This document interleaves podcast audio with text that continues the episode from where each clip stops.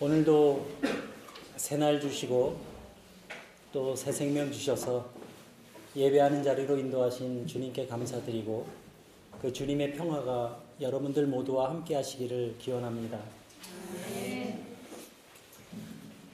사람은 어, 누구든지 어, 더 나은 어, 내일을 살고 싶어 합니다. 오늘보다는 내일 더 건강해지고 싶어 하고 또 경제적으로도 조금 더 나은 생활을 추구하면서 삽니다. 그리고 오늘 조금 힘든 일이 있다고 하더라도 내일은 어, 더 행복한 삶을 살고 싶어 합니다. 그런데 한 가지 분명한 사실이 있습니다. 더 나은 내일을 우리가 살기 위해서는 오늘 어떻게 사느냐 이것이 아주 중요합니다. 지금 우리가 살고 있는 이 한 시간 한 시간이 모여져서 하루가 되고 또 그 하루하루가 모여서 일주일이 되고 또 한 달이 됩니다. 우리의 삶이 그렇습니다. 그렇기 때문에 우리가 더 나은 내일을 맞이하고 싶은 사람이라면 결국 오늘을 우리는 성실하게 살아가야 합니다. 믿음의 삶을 사는 것도 크게 다르지 않습니다. 믿음은 내가 마음 먹는다고 해가지고 생기는 것은 아닙니다. 이것이 성경의 말씀입니다. 내가 이제부터 좀 잘 믿어봐야지. 이렇게 마음 먹는다고 해서 반드시 믿음이 생기는 것은 아니라는 말씀입니다. 로마서 1장 17절의 말씀에 이렇게 기록되어 있습니다. 믿음은 복음에 나타난 하나님의 의를 믿는 것에서부터 생기게 되는데 그 복음을 믿는 믿음은 하나님이 주시는 은혜라고 했습니다. 그러니까 우리가 믿음을 갖는 것도 하나님이 주시는 은혜다는 겁니다. 이것이 성경의 말씀입니다. 그래서 우리는 기도할 때 나에게 믿음을 더해달라는 기도도 드려야 되는 겁니다. 저는 오늘 이 로마서에 우리 하윤군이 잘 봉독해준 로마서의 말씀을 본문으로 믿음 안에서 살아가고 있는 여러분들, 저와 여러분들이죠. 어, 위에서 말씀을 전하려고 합니다. 성경 말씀을 잘 읽어보신 분들이라면 누구나 알 수 있는 이 성경을 관통하고 있는 메시지가 한 가지 있습니다. 뭐겠습니까, 여러분? 잘, 잘 알고 계시죠, 여러분들? 하나님은 사랑이시다. 그리고 하나님이 사랑이신 것처럼 너희도 서로 사랑하면서 살아라. 이것이 복음의 알게, 알, 알맹이입니다. 그렇다면 믿음의 삶을 살아가는 우리들이 지향해야 할 그 믿음의 목표점은 아주 뚜렷한 겁니다. 사랑하는, 사랑하면서 사는 그 삶에 이르는 것. 그것이 우리의 믿음의 목표입니다. 예수님이 어떤 한 율법 학자에게 정리해 주신 것처럼 하나님을 사랑하고 내 이웃을 내 몸과 같이 사랑하면서 사는 것. 그것이 우리가 추구하는 믿음의 목표가 된다는 말씀입니다. 그런데 문제가 있습니다. 문제가 뭐냐 하면 나에게 믿음이 생겼다고 해서 누구나 사랑하면서 살 수 있는 것은 아니라는 겁니다. 흔히 우리가 믿음이 생기면 사랑하면서 살 수 있을 거라고 이렇게 생각을 하지만 실제로 우리가 경험하는 현실은 그렇지가 않습니다. 그래서 종종 어, 나름대로는 잘 믿고 싶은데 억울한 얘기를 들을 때도 있어요. 아니, 저 사람은 왜 예수 믿는다는 사람이 왜 저래? 이런 이야기를 종종 듣게 될 때도 있습니다. 그런데 제가 그 목회하면서 경험한 바에 의하면 뭐 가끔 그런 어, 소리를 듣는 분들이 계시다고 해서 그분이 믿음이 없는 분은 아니라는 겁니다. 그렇다면 문제가 어디에 있는 걸까요? 열심히 신앙생활을 하고 계신 분들이나 또 말씀의 은혜를 체험하고 믿음이 자라나고 있는 분들이나 이 부분에 걸려서 넘어질 때가 있습니다. 나한테 믿음이 생긴 것 같은데. 그런데 사랑하는 마음은 아직 잘하고 있는 것 같지 않은 겁니다. 교회에서 예배 드릴 때는 참 좋은데 찬송하고 기도하고 말씀 듣고 하는 참 그 은혜가 넘치고 좋은데 집에 가서 누구를 탁 보면 은혜가 탁 사라지는. 이상하게. 그래서 자꾸 교회만 가고 싶어 하고 예? 그런 경우가 종종 있죠. 여러분들도 웃으시는 이유는 그걸 경험해 보셨다는 얘기잖아요. 여러분 그런 이유가 뭐냐 하면 그거는 우리가 하나님의 은혜로 믿음을 얻게 되는 순간부터 사랑하면서 살아가는 삶에 이르게 되기까지는 그 사이에 간격이 있기 때문입니다. 믿음에서 사랑으로 가기까지는 그 사이에 간격이 있어요. 여러분 사랑하는 마음이 어떤 마음입니까? 성경 말씀에 기록되어 있어요.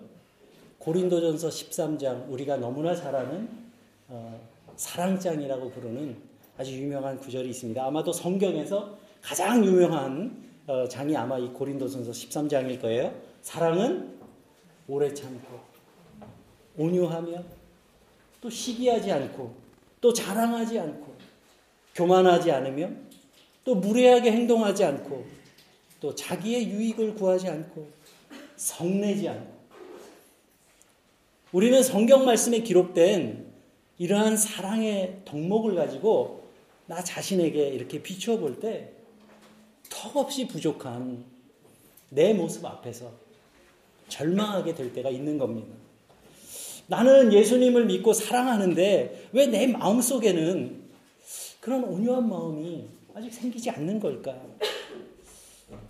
때때로 여전히 어, 막 성을 낼 때도 있고 또 때때로 다른 사람 앞에서 내가 교만하게 행동하게 될 때도 있고 혹시 그러한 어떤 그 신앙적인 갈등을 겪어본 경험이 있으신 분들이라면 아마 오늘의 말씀이 큰 도움이 되실 겁니다.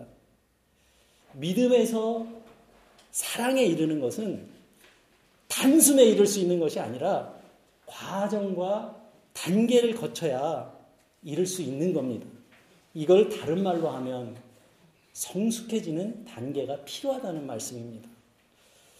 오늘 본문 말씀을 여러분들 주보나 성경 말씀을 같이 좀 보면서 오늘 말씀을 보겠습니다. 오늘 본문 말씀 1절을 보면 믿음이 강한 우리는 마땅히 믿음이 약한 자의 약점을 담당하고 이렇게 말씀합니다.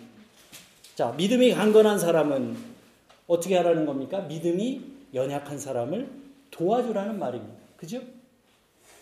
또 자기를 기쁘게 하지 아니할 것이라 이 말씀은 우리가 믿는 것도 그냥 내 좋은 대로 내 편한 대로 자기 방식대로 자기 만족을 위해서 믿는 것이 아니다.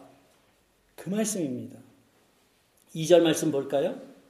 우리 각 사람이 이웃을 기쁘게 하되 선을 이루고 덕을 세우도록 할지라. 이렇게 말씀하고 있는데, 자, 믿음이 강건해진 사람은 선을 이루고 덕을 세워라. 그런 말씀입니다. 여러분, 선을 이루고 덕을 세운다는 말이 무슨 뜻일까요? 선과 덕은 착한 마음과 또 어진 마음, 착한 행실과 어진 마음을 어, 말하는 거죠. 우리 교회에도 어, 이렇게 좋은 믿음의 귀감이 되시는 분들이 여러분들 계세요. 요즘 뭐 한국에서는 어, 참 이런 분들이 흔치 않다고들 많이 얘기하시는데 제가 그 이유를 알아요. 그분들이 지금 다 룩셈부르크에 와서 살고 계시기 때문에 한국에 잘 없는 거예요. 제가 20년 산 유럽식 조크인데 우리 교회에는 참 그런 믿음의 귀감이 되실 만한 분들이 많이 계십니다. 자, 근데 이렇게 믿음의 귀감이 될 만한 분들에게 가만히 보면 공통점이 있어요. 공통점이. 이분들은 자기를 기쁘게 하기보다는 이웃을 기쁘게 하기 위해서 조금 더 희생하고 조금 더 헌신하는 분들입니다. 다른 사람보다 조금 더 수고하고 조금 더 시간을 냅니다. 그리고 조금 더 정성을 다합니다. 저는 이런 분들을 이렇게 가까이서 볼 때마다 저는 비록 목사지만 저에게 그리스도의 사랑을 가르쳐 주시는 분들이라고 생각하기 때문에 저는 그런 분들을 보면 나의 선생님처럼 생각을 합니다. 이렇게 신앙생활 하시는 분들이 원래 타고난 인간성이 좋아가지고 그러는 게 아니라 그분들이 그 믿음 위에 선을 이루고 덕을 세우기 위해 노력하는 모습이라고 저는 생각하기 때문입니다. 성숙해지기 위해서 노력하는 겁니다. 이렇게 믿음을 얻게 된 사람들에게는 성숙의 훈련이 반드시 필요합니다. 만약 복음에 나타난 하나님의 의를 믿는 믿음은 생겼는데 어, 생긴 것 같은데 1년이 지나도 그대로고 2년이 지나도 그대로고 그대로 머물러 있는 것은 성서적이지 않습니다. 여러분들 우리 교회에도 소위 말하는 펜파스 베이비들이 많이 있잖아요. 아이들이 생명을 받아서 이 땅에 태어납니다. 태어나면 처음에는 주는 것만 받아서 먹고 살죠. 그러다가 좀 지나면은 제일 먼저 뭐 해요? 뒤집기 하죠? 뒤집기. 뒤집습니다, 혼자. 그러고서 뒤집다가 뭐 해요? 배밀이 하죠, 배밀이. 막 배밀이 하다가 어느 날 힘이 생겨갖고 일어나 앉아요. 엄마 아버지를 깜짝 놀라게 하죠. 그러면서 막 기어다닙니다. 그러다가 한 1년쯤 지나서 돌이 될 쯤 되면, 어? 아, 아빠 손 위에서 따따따따따따 이런 것도 하고, 아시죠? 따따따따 뭔지. 요즘은 안 하나요, 이거? 나 때는 이거 많이 했는데, 따따따따 이러고. 네? 그러면서 다리에 조금씩 힘이 생기면서 아이가 걷기 시작합니다. 성장하는 겁니다. 만약에 아이가 정신적으로나 육체적으로나 잘하지 않고 그대로 머물러 있다면 그는 부모님에게는 아주 큰 근심거리가 될 겁니다. 그것처럼 우리의 영적인 삶도 다르지 않습니다. 우리는 성장해야 합니다. 외형적인 성장뿐만 아니라 내적으로 성장해야 됩니다. 믿음이 성숙해지는 성장의 단계가 있어야 된다는 말씀입니다. 이 한 해가 우리 유로룩스와 그리고 여러분들이 믿음 안에서 더욱 성숙해지시는 한 해가 되기를 주님의 이름으로 축원합니다. 오늘 하루가 모여서 인생 전체가 된다는 그 격언처럼 오늘을 살아가는 내 믿음이 내 믿음의 삶의 전부가 되게 해야 합니다. 이곳에서 살아오신 지 오래되신 분들도 계시고 또 이제 이곳에서 막 생활을 시작하신 분들도 계십니다. 그런데 여러분 분명한 것은 지금 내가 살고 있는 이곳이 내 삶의 현, 현실이고 현장이라는 겁니다. 앞으로 이곳에서 1년을 살게 되든 2년을 살게 되든 아니면 10년을 살게 되든 이곳이 내가 오늘을 살아가고 있는 땅이고 동시에 내가 믿음의 삶을 계속 이어나가야 하는 곳인 겁니다. 그것이 바로 하나님의 은혜가 임하는 곳이고 우리가 믿음의 훈련을 통해서 더 성숙해져야 하는 장소인 겁니다. 그래서 여러분, 지금 우리가 예배 드리고 있는 그곳이 내 교회가 되어야 합니다. 왜 그렇습니까? 이 땅의 모든 교회는 주님의 교회이기 때문에 그래요. 제가 이전에 한번 말씀드린 바가 있습니다만은 이 해외 한인교회의 특징이 있어요.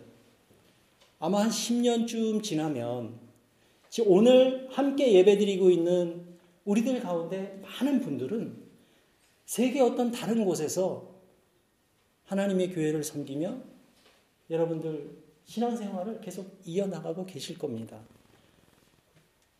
그런데 저나 여러분들이나 이 룩셈부르크에서 살고 있는 이 시간이 내 삶과 믿음이 성숙해지는 훈련의 시간이 되지 못한다면 우리가 10년 후에 살고 있는 장소와 나라가 바뀐다고 해서 크게 달라질 것은 없을 것이기 때문입니다.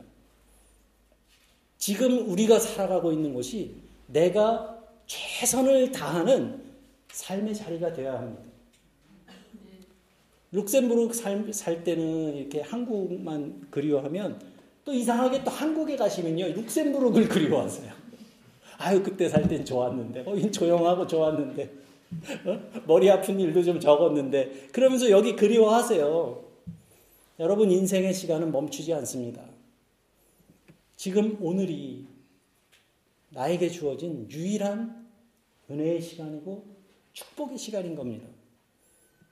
여러분들이나 저나 우리는 이 심심한 천국 같은 룩셈부르크에서 지난 2014년을 믿음 안에서 열심히 살아왔습니다. 그리고 2015년을 우리가 새해를 맞이했는데 그 새해가요 벌써 한 달이나 지났어요. 세월이 참 빠르지 않습니까? 이렇게 손살같이 지나간 한 달이 열 번만 더 하면 1년이에요. 여러분 한 달잘 사셨습니까? 그리고 여러분들도 지난해보다 조금 더 발전하고 성숙해진 한 해를 살기 위해서 각 사람이 마음에 다짐한 것들이 있으실 텐데 그거 잘 간직하고 또 노력하고 계십니까? 어제보다 조금 더 성숙한 믿음의 목표를 여러분들 가지고 계십니까? 그리고 어제보다 조금 더 사랑하며 살기 위해서 지금 애쓰고 계십니까? 가정에서, 이웃과의 관계 속에서, 직장에서, 그리고 믿음의 훈련장인 교회에서 조금 더 사랑하면서 조금 더 섬기는 여러분들 되시기를 바랍니다. 믿음이 출발점이라면 믿음의 궁극적인 목표인 그 사랑에 이르게 되기까지는 거쳐가는 단계가 있어요. 이것도 성경 말씀에 기록되어 있습니다. 오늘은 한번 다 같이 한번 찾아볼까요? 베드로 후서 1장 말씀입니다. 베드로 후서는 구약에 있겠죠? 신약이에요? 예, 베드로 후서 1장 예, 5절로 7절까지 한번 읽어볼까요? 베드로 후서 다 찾으셨어요? 아직 못 찾으셨어요? 앞뒤로 왔다 갔다 해요? 384면인데 제가 5절부터 7절까지 우리 한 목소리로 함께 읽어볼까요? 시작.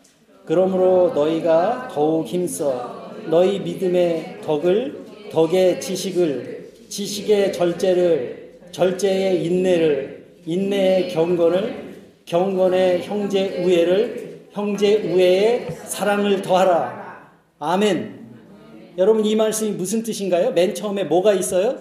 너희 믿음에 이제 복음에 나타난 하나님의 의, 즉 예수 그리스도의 십자가를 통해서 내가 구원의 자녀가 되었다는 그 사실을 믿음의 눈으로 보고 확신하게 되었는데 그 믿음 위에 무엇을 더하라고요? 덕을 더하라. 덕을 더하라. 오늘 로마서의 말씀과 맥을 같이 하는 그 말씀이죠. 그리고 믿음 위에 덕을 세운 사람들은 그 위에 뭘 더하라고 해요? 지식을 더하라. 지식을 더하라. 어떤 지식을 말하겠습니까? 공부 많이 하라는 얘기일까요? 하나님을 아는 지식을 말하는 겁니다. 믿음의 지식을 말하는 겁니다. 그 중심에는 이 성경 말씀이 있겠죠. 이걸 다른 말로 하면 영적인 이해력을 말하는 겁니다. 하나님을 아는 지식, 그걸 더하라. 그리고 그 지식의 무엇을? 절제를. 여러분, 절제도 아무나 할 수 있는 게 아니죠. 새해 들어서 우리가 건강을 위해서 좀 몸에 안 좋은 거 좀 줄이거나 어, 그만 끊고 싶은데 그게 마음대로 잘 안 되죠. 수빈이 아빠 잘 돼요? 잘 안 되죠. 믿음의 지식이 쌓이면 절제도 쉬워집니다. 그게 성경에 써 있어요. 그리고 그 위에 인내와 경건과 형제 우애를 더하고 그 다음에 뭐예요? 그 위에 사랑을 더하라. 이렇게 말씀하고 있습니다. 여러분, 말씀 보니까 어때요? 믿음을 갖게 되면서 어? 사랑하면서 살기까지 쉬워요? 어려워요? 쉽지 않아요. 사랑하면서 사는 거 쉬운 일 아닙니다. 예수님 믿게 됐다고 바로 내가 사랑하면서 살 수 있는 게 아닌 겁니다. 음식도 좀 깊은 맛을 내기 위해서는 숙성의 시간이 필요한 것처럼 믿음에서 사랑에 이르기까지는 이렇게 성숙되어지는 그런 시간이 우리에게도 필요한 겁니다. 여러분들은 지금 어디쯤 머물러 계십니까? 여기 계신 모두가 각 사람이 모두 다를 겁니다. 어떤 분은 지금 믿음 위에 열심히 덕을 쌓고 계신 분이 계시고 또 어떤 분은 그 영적인 지식의 단계를 쌓아가고 있는 분도 계십니다. 그리고 어떤 분은 어, 인내를 배우는 단계에 계신 분도 계시고 또 어떤 분은 경건의 훈련을 하고 그 계신 분도 있을 겁니다. 마치 첫사랑처럼 어? 처음 은혜 받고 하나님의 사랑을 알게 되고 복음의 진리를 깨닫게 되고 진심으로 예수님을 사랑하게 된 분들이 있습니다. 그런데 그 감격스러운 그, 그 마음에 기쁨과 감사가 막 가득 채워지니까 그러한 은혜를 체험하고 나면 대부분의 사람들은 그 상태에 오래 머물러 있고 싶어 합니다. 그 은혜가 너무 크고 좋으니까, 그 사랑이 너무 좋으니까, 거기에 머물고 싶어 합니다. 그런데 문제는 거기에만 머물러 있으면 성숙해지지는 않는다는 겁니다. 그러니까 기도할 때도 맨날 회개 기도만 해요. 회개 기도. 감사의 기도와 소망의 기도고 기도도 성숙해져 가야 되는데 우리 기도도 항상 그 자리에 있는 겁니다. 사람이 사랑할 때도 성숙해지는 과정이 없으면 더 온전한 그 사랑에 이를 수 없는 것처럼 믿음의 삶도 그렇습니다. 본문으로 돌아갑니다. 각 사람이 이웃을 기쁘게 하되 선을 이루고 덕을 세우도록 하라. 그런데 여러분, 우리가 왜 그렇게 해야 됩니까? 왜 우리가 이렇게 살아야 돼요? 본문 3절에 그 이유가 써 있습니다. 그리스도께서 그렇게 하셨다. 내가 사랑하는 예수님이 그렇게 하셨기 때문에 자기 십자가를 지고 주님을 따르는 우리들도 그렇게 주님을 본받는 삶을 살으라는 말씀이죠. 예수님의 십자가의 사랑을 압축해서 말씀하고 있습니다. 예수님은 십자가 위에서 자기를 못 박은 사람들을 위해 기도하셨습니다. 아버지, 저들의 죄를 용서해 주옵소서. 저들이 지금 자기가 하는 일을 모르고 있습니다. 십자가 위에서 하나님의 사랑을 완성하신 예수님이 그렇게 하셨다. 사절의 말씀 봅니다. 성경에 기록된 것들은 우리에게 교훈을 주기 위한 것이니 우리로 하여금 인내로 또는 성경의 위로로 소망을 가지게 하기 위함이니라. 아멘. 말씀을 주신 이유가 뭐라고요? 우리에게 교훈을 주어 인내하게 하며 위로를 얻고 소망을 가지게 하기 위함이라. 할렐루야. 말씀에서 교훈을 얻고 위로와 소망을 얻으시는 우리 유로룩스의 지체들 되시기를 주님의 이름으로 기원합니다. 여러분 5절의 말씀입니다. 이제 인내와 위로의 하나님이 이것은 하나님의 성품을 말합니다. 하나님의 성품. 오래 참으시고 한결같은 사랑으로 우리를 부르시고 격려하시고 위로하시는 성부 하나님의 그 인격적인 성품을 말합니다. 너희로 그리스도 예수를 본받아 이 땅에 낮은 자를 찾아오신 겸손하신 예수님 십자가를 지시기까지 인내하며 순종하신 그 예수님 자기를 박해하는 사람들을 용서하며 그 영혼을 위해 기도하시며 하나님의 크신 사랑을 십자가 위에서 보이신 그 예수님을 본받아 다음 구절이 뭐예요? 서로 뜻이 같게 하여 주사. 우리로 하여금 하나님을 예배하며 섬기는 일에 뜻이 같게 하여 주사. 우리가 그리스도의 성품을 닮아가는 사람들이 되기를 원하시는 겁니다. 6절의 말씀 봅니다. 한 마음과 한 입으로 하나님, 곧 우리 주 예수 그리스도의 아버지께 영광을 돌리게 하려 하노라. 우리 시온 성가대 찬양이 은혜로운 이유가 뭐겠습니까? 성가대원 한 사람 한 사람이 하나님 앞에 드려지는 이 예배를 섬김의 마음으로 하나가 되어서 한 마음과 한 입으로 찬양하기 때문에 사람이 많지 않아도 우리에게 은혜가 되는 겁니다. 그렇지 않아요? 그렇게 마치 합창대가 마음을 앞에서 아름다운 찬양을 드리는 것처럼 우리 유로룩스 공동체의 지체들이 모두 한 마음과 한 입으로 하나님께 영광을 돌리게 되기를 간절히 소망합니다. 아멘.